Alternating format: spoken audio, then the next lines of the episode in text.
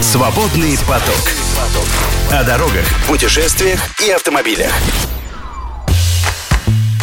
Здравствуйте, это подкаст «Свободный поток» и с вами ведущий радио «Автодор» Игорь Маржаретта. И Антон Чуйкин. У нас сегодня вновь наша любимая рубрика «Автотестер». Это значит, что будем вам рассказывать о новом автомобиле, который называется, вот сейчас главное не сбиться, потому что название пока еще непривычное, Называется он Джили Манджара. И это, конечно же, автомобиль родом из... Из Китая. И из нашего сегодняшнего тест-драйва, из нашего рассказа вы узнаете, что Кили Манджара и Джили Манджара на самом деле имеют кое-что общее. Что владельцы Audi смотрят на этот Джили не только свысока. И что китаец, да, китаец действительно может стоить 4,5 миллиона рублей. И почему я еще не занял очередь за этим автомобилем? А может быть и займешь после нашего рассказа. Поехали, собственно, к тест-драйву.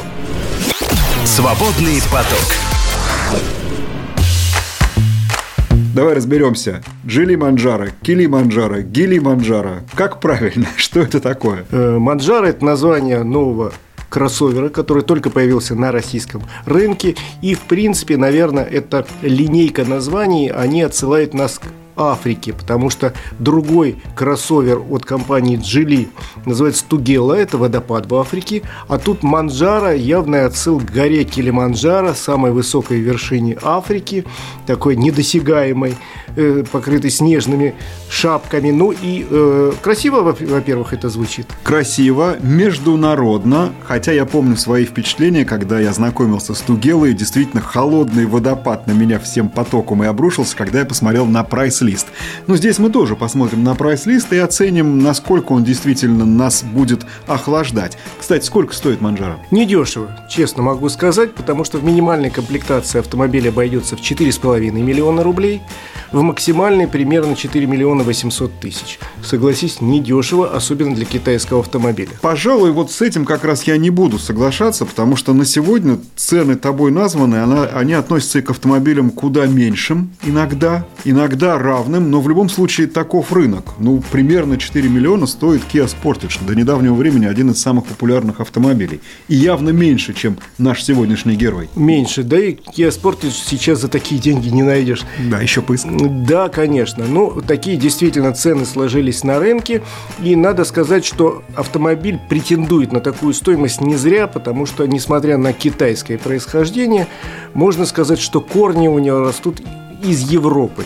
Потому что ни для кого не секрет, компания Geely, крупный китайский автопроизводитель, в 2010 году приобрела э, компанию Volvo, приобрела, что называется, потрохами, но э, поступила очень мудро они не стали каким-то образом внедрять сразу Volvo в Geely, а дали возможность шведской фирме свободно развиваться, заниматься своими автомобилями, своими технологиями, которые потихоньку брали к себе и китайцы. В результате мы сейчас имеем автомобиль на той же платформе, что Тугела, платформе самой что ни на есть современной, с хорошим силовым агрегатом, соответствующими настройками ходовой части, но автомобиль в другом классе, в другом форм-факторе, и потихонечку вот это размножение идет дальше. А платформа общая и для Volvo, и для Geely. Безусловно, эта платформа разработана специалистами компании Volvo. На ней же построен, например, Volvo XC40. Ну, а, э, соответственно, Geely Manjaro довольно большой кроссовер. Его длина 4 метра 80 э, сантиметров. И э, под капотом установлен знакомый многим по компании Volvo двигатель мощностью 238 лошадиных сил, 2 литра. Такой же двигатель, условно говоря, под капотом и 40 и 60 -ки. И того самого автомобиля Тугелла. Да, совершенно верно. Восьмиступенчатый автомат, причем полноценный автомат компании iSIN и э, система полного привода от Borg Warner, то же самое, что устанавливается на автомобилях Volvo. То есть... Вот смотрите, какой интернационал получается. Имя африканское, происхождение китайско-шведское, ну а дальше действительно самые разнообразные агрегаты со всех частей света собраны здесь. Это, кстати, вообще общий рецепт для современного автомобиля, не обязательно китайский. Безусловно. Китайцы просто очень хорошо научились, э, в том числе на своих ошибках, и теперь создают автомобили вместе с европейскими дизайнерами, инженерами, доводят шасси вместе с европейскими, в том числе испытателями, и получают готовый продукт, который не стыдно показать владельцу условно говоря, Audi или BMW, и владелец Audi или BMW скажет, слушайте, а ведь это интересно. Ну, это вообще, на мой взгляд, такая характерная черта. Я помню, когда я впервые увидел автомобиль, который к нам попал на тест-драйв, не на картинке, а живьем, он на меня произвел вот впечатление не просто хорошее, не просто э, как-то поразил своим очень, очень красивым цветом, это действительно так, а э, ну, неким впечатлением в целом, потому что я вдруг понял, что сейчас мы поедем, и на нас в нашем джили будут оглядываться совсем не только свысока владельцы автомобилей большой немецкой тройки, а с неким интересом. И в глазах действительно у них должен читаться вопрос. Может быть, это мой следующий автомобиль? Да, я разговаривал с людьми, которые сейчас ездят на автомобилях престижных немецких марок. И мне, например, моя соседка, которая ездит на автомобиле с трехлучевой звездой, сказала, ну я да, года через три буду менять автомобиль, возможно, это. Это мне очень понравилось, сказала она. Я понял, что, в общем, дизайн удался, и это касается и экстерьера, и интерьера э, однозначно. И э, к этому дизайну нельзя придраться с точки зрения, ну, красиво, ну, какая-то азиатчина тут есть. Нету тут никакой азиатчины. Везде такая скромная роскошь такая очень скромная, но качественная. То есть выдержанный такой да, стиль. Стиль, и если говорить о материалах, о каких-то линиях, о каких-то там э, приборах, все на месте. Все сделано красиво, нигде нет излишеств. И действительно придраться, ну, даже если есть очень большое желание, практически невозможно ни к чему. Даже обидно. Но мы, мы найдем в конце, обязательно скажем, к чему у меня есть личная придирка.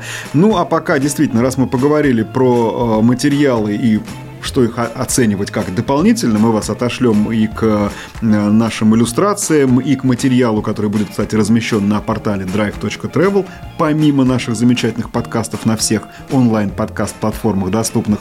Так что можете и рассмотреть тоже автомобиль.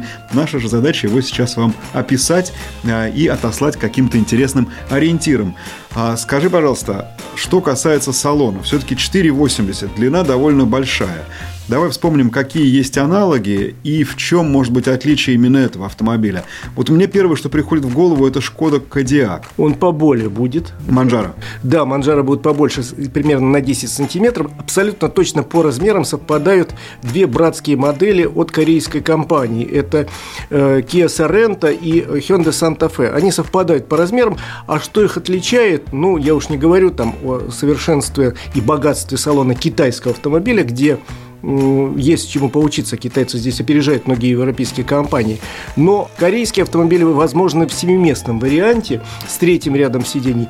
Э, китайцы в этом смысле, китайские маркетологи, решили, что нет, э, пятиместный автомобиль – это оптимально. Пусть мы дадим пассажирам второго ряда побольше места, и там действительно можно сидеть, закинув ногу на ногу и в нескольких положениях меняя угол наклона спинки. Ну и получился огромный еще багажник размером почти 600 литров, куда можно положить не знаю что, ну, в общем, все. Особенно учитывая, что вообще-то можно сложить заднее сиденье, туда я не знаю, что поместится. То есть пятиместный вариант, иного нет. Что касается удобств пассажиров э, и справа на переднем сиденье, и сзади, что там с климатом, что там с э, средствами развлечений, сегодня вообще на это в первую очередь смотрят, а мы да. с тобой все говорим про какие-то вершины вафли. С точки зрения комфорта все на очень высоком уровне. Э, трехзонный климат-контроль, причем э, для задних пассажиров есть отдельный пульт такой очень хороший, э, с графикой с хорошей, то есть не просто крутилочка. Есть розеточки, USB-входы, все для задних сидений, для пассажиров заднего ряда есть по высшему классу. Кстати, обогрев тоже продуман на высшем уровне, потому что обогрев есть сидений и передних, и задних, и спинок передних сидений, и задних спинок тоже есть обогрев. У передних сидений даже есть вентиляция, ну, как положено на автомобилях высокого класса. Ну, а если говорить о системах развлечения, то э, тут Маджара задает высокий уровень сразу, потому что у него не две э, панели мультимедийной системы, а три. Э, от левой стойки до правой стойки три экрана, вытянутые узкой полоской вдоль всей приборной панели. Ну, собственно, приборная панель слева – с приборами посередине для э, экран мультимедийной системы, куда выводится и навигация, и система управления э, разными функциями автомобиля, и музыку, все, что хотите. А третий экран для пассажира. и пассажир с помощью, например, флешки или подключив свой смартфон, может там сидеть у себя в телефоне или смотреть фильмы, или играть в какую-нибудь задорную игру. Все для него. А, впрочем, может водитель ему передать часть функций, например, э, навигационную карту. И там пассажир может работать штурманом.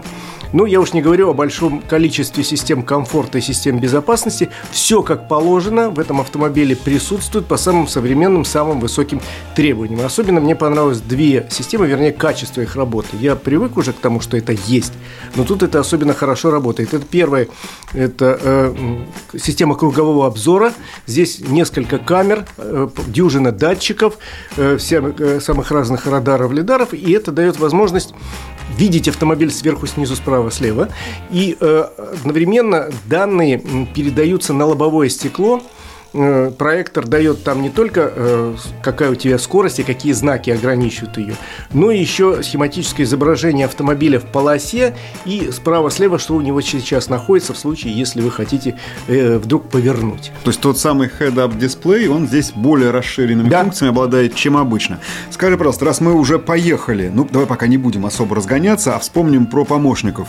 Я так понимаю, спрашивать, как работает адаптивный круиз-контроль или система удержания в полосе бесполезно бесполезно, потому что они есть и они работают. Они работают очень хорошо, работают без нареканий. Тут, опять же, не к чему придраться. Хотелось бы, но не получается. А знаки автомобиль видит? Знаки автомобиль, у меня эта функция была отключена, но, в принципе, можно включить, э, он видит знаки, он много чего видит, он видит гораздо больше, чем видит водитель, и чувствует гораздо дальше, чем чувствует водитель. Так ты поэтому за ним в очередь не встаешь? Просто боишься показаться на его фоне как бы учеником младших классов? Возможно, это так, это одна из причин. Ну, раз мы поехали, давай я все-таки поделюсь ощущениями от езды. Э, поскольку у автомобиля очень хорошо отработанная, доведенная практически до совершенства шведская тележка, то э, искать огрехи тут тоже бессмысленно. Мы знаем, что шведские автомобили задают одну из высоких планок вообще в этом смысле в мировом автопроме. И здесь э, начиная от разгона, управления автомобилем, торможением, все очень хорошо. Ну и подвеска совершенно э, классно ведет себя и на обычной дороге, и на бездорожье. Ну и потом надо понимать, все-таки 238 сил – это хороший запас мощности. Когда только появлялись эти моторы, мы помним все эти шуточки, двухлитровым бывает только сок. Ничего подобного, как раз Volvo был одной из тех компаний, которые доказали, нет, и мотор тоже вполне себе бодрый веселый, может быть, всего-то для такой машины, всего-то двухлитровым, потому что и разгон толковый весьма, и очень четко четко и хорошо работают в паре, согласованно и коробка, и сам по себе двигатель, ну и при этом, в общем-то, не очень напрягают расходом, но важно понимать, что вот здесь э, вот таких приятных моментов, к которым нас приучили корейцы и китайцы, не ждите 95-й бензин. Не будем здесь говорить, можно 92-й, не Нет, стоит. 95-й бензин, значит, про технические некоторые характеристики, Давай. которые очень важны. Во-первых, разгон до сотни для такого тяжелого автомобиля массой почти 2 тонны очень классный. 7,7 секунд до сотни – это очень хороший результат. Ну, паспортный, понятно. Паспортный, да? я не могу сказать, не проверял с приборами, но по ощущениям, да, вжимает в сиденье водителя, когда нажимаешь газ на полную катушку. Что касается расхода топлива, фирма приводит цифру 8,5 литров. Э, коллеги жаловались, что на самом деле получается не меньше 10. Я посмотрел, по неделе э, эксплуатации автомобиля у меня получилось 8,8. Но надо сказать при этом, что я спокойный водитель, и у меня был опыт город не сильно загруженный, потому что были выходные, и Подмосковье Подмосковье скоростное шоссе, но опять же я не ехал 150. То есть, в принципе, близкие к показателям, которые указывает производитель, можно вот в этой уложиться в рамки. Но, как правило, у водителя такой автомобиль провоцирует желание ехать побыстрее, рулить красиво, там вписываться в поворот, и тогда уже честно говоря, можно рассчитывать и на 10, и на 12 литров. Ну, понятно. Естественно, на такой машине людей посмотреть себя, показать. Э, единственное, меня вот в таком классе автомобилей всегда возникает следующий вопрос. Ну, мы же знаем, что в той самой большой немецкой тройке, а в конкуренты ей, вообще говоря, и прочат, Манжара, да. цена определяется не только самими по себе качествами автомобиля, но и, условно говоря, стоимостью эмблемы. Ну, то есть, условно говоря, если вы видите ценник Мерседеса, процентов 30, а то и 50, это вот стоимость вот этих лучиков красивых, которые вы перед собой видите. У Манжара пока этого нет. нет. Может быть и цена поэтому такая приятная. А насколько этого не хватает? Вот возвращаясь к тому самому вопросу. его действительно готовы рассматривать как свой следующий автомобиль люди, которые сегодня ездят на машинах из Европы? Я думаю, если человека пересадить за руль Манжара после того, как он сидел за рулем Мерседеса... Силой? Нет, нет, э, я думаю... Сам захочет. Любопытство победит. О, после того, как он его обгонит. Любопытство победит. Человек сначала будет испытывать некий э, дискомфорт, потому что он привык находиться за рулем автомобиля с трехлучевой звездой. Но это быстро пройдет, потому что автомобиль действительно доставляет удовольствие от вождения.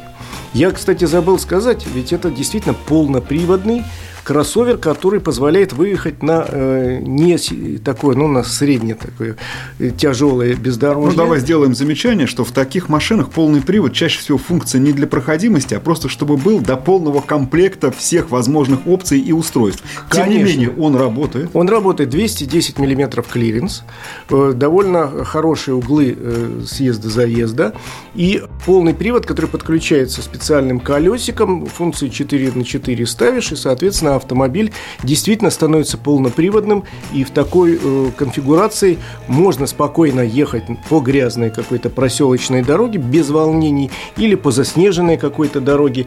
Но я бы, конечно, не советовал на таком красивом дорогом автомобиле ехать поперек борозды. Жалко. Просто жалко, хотя вполне возможно он поедет. Но тут еще все зависит от шин.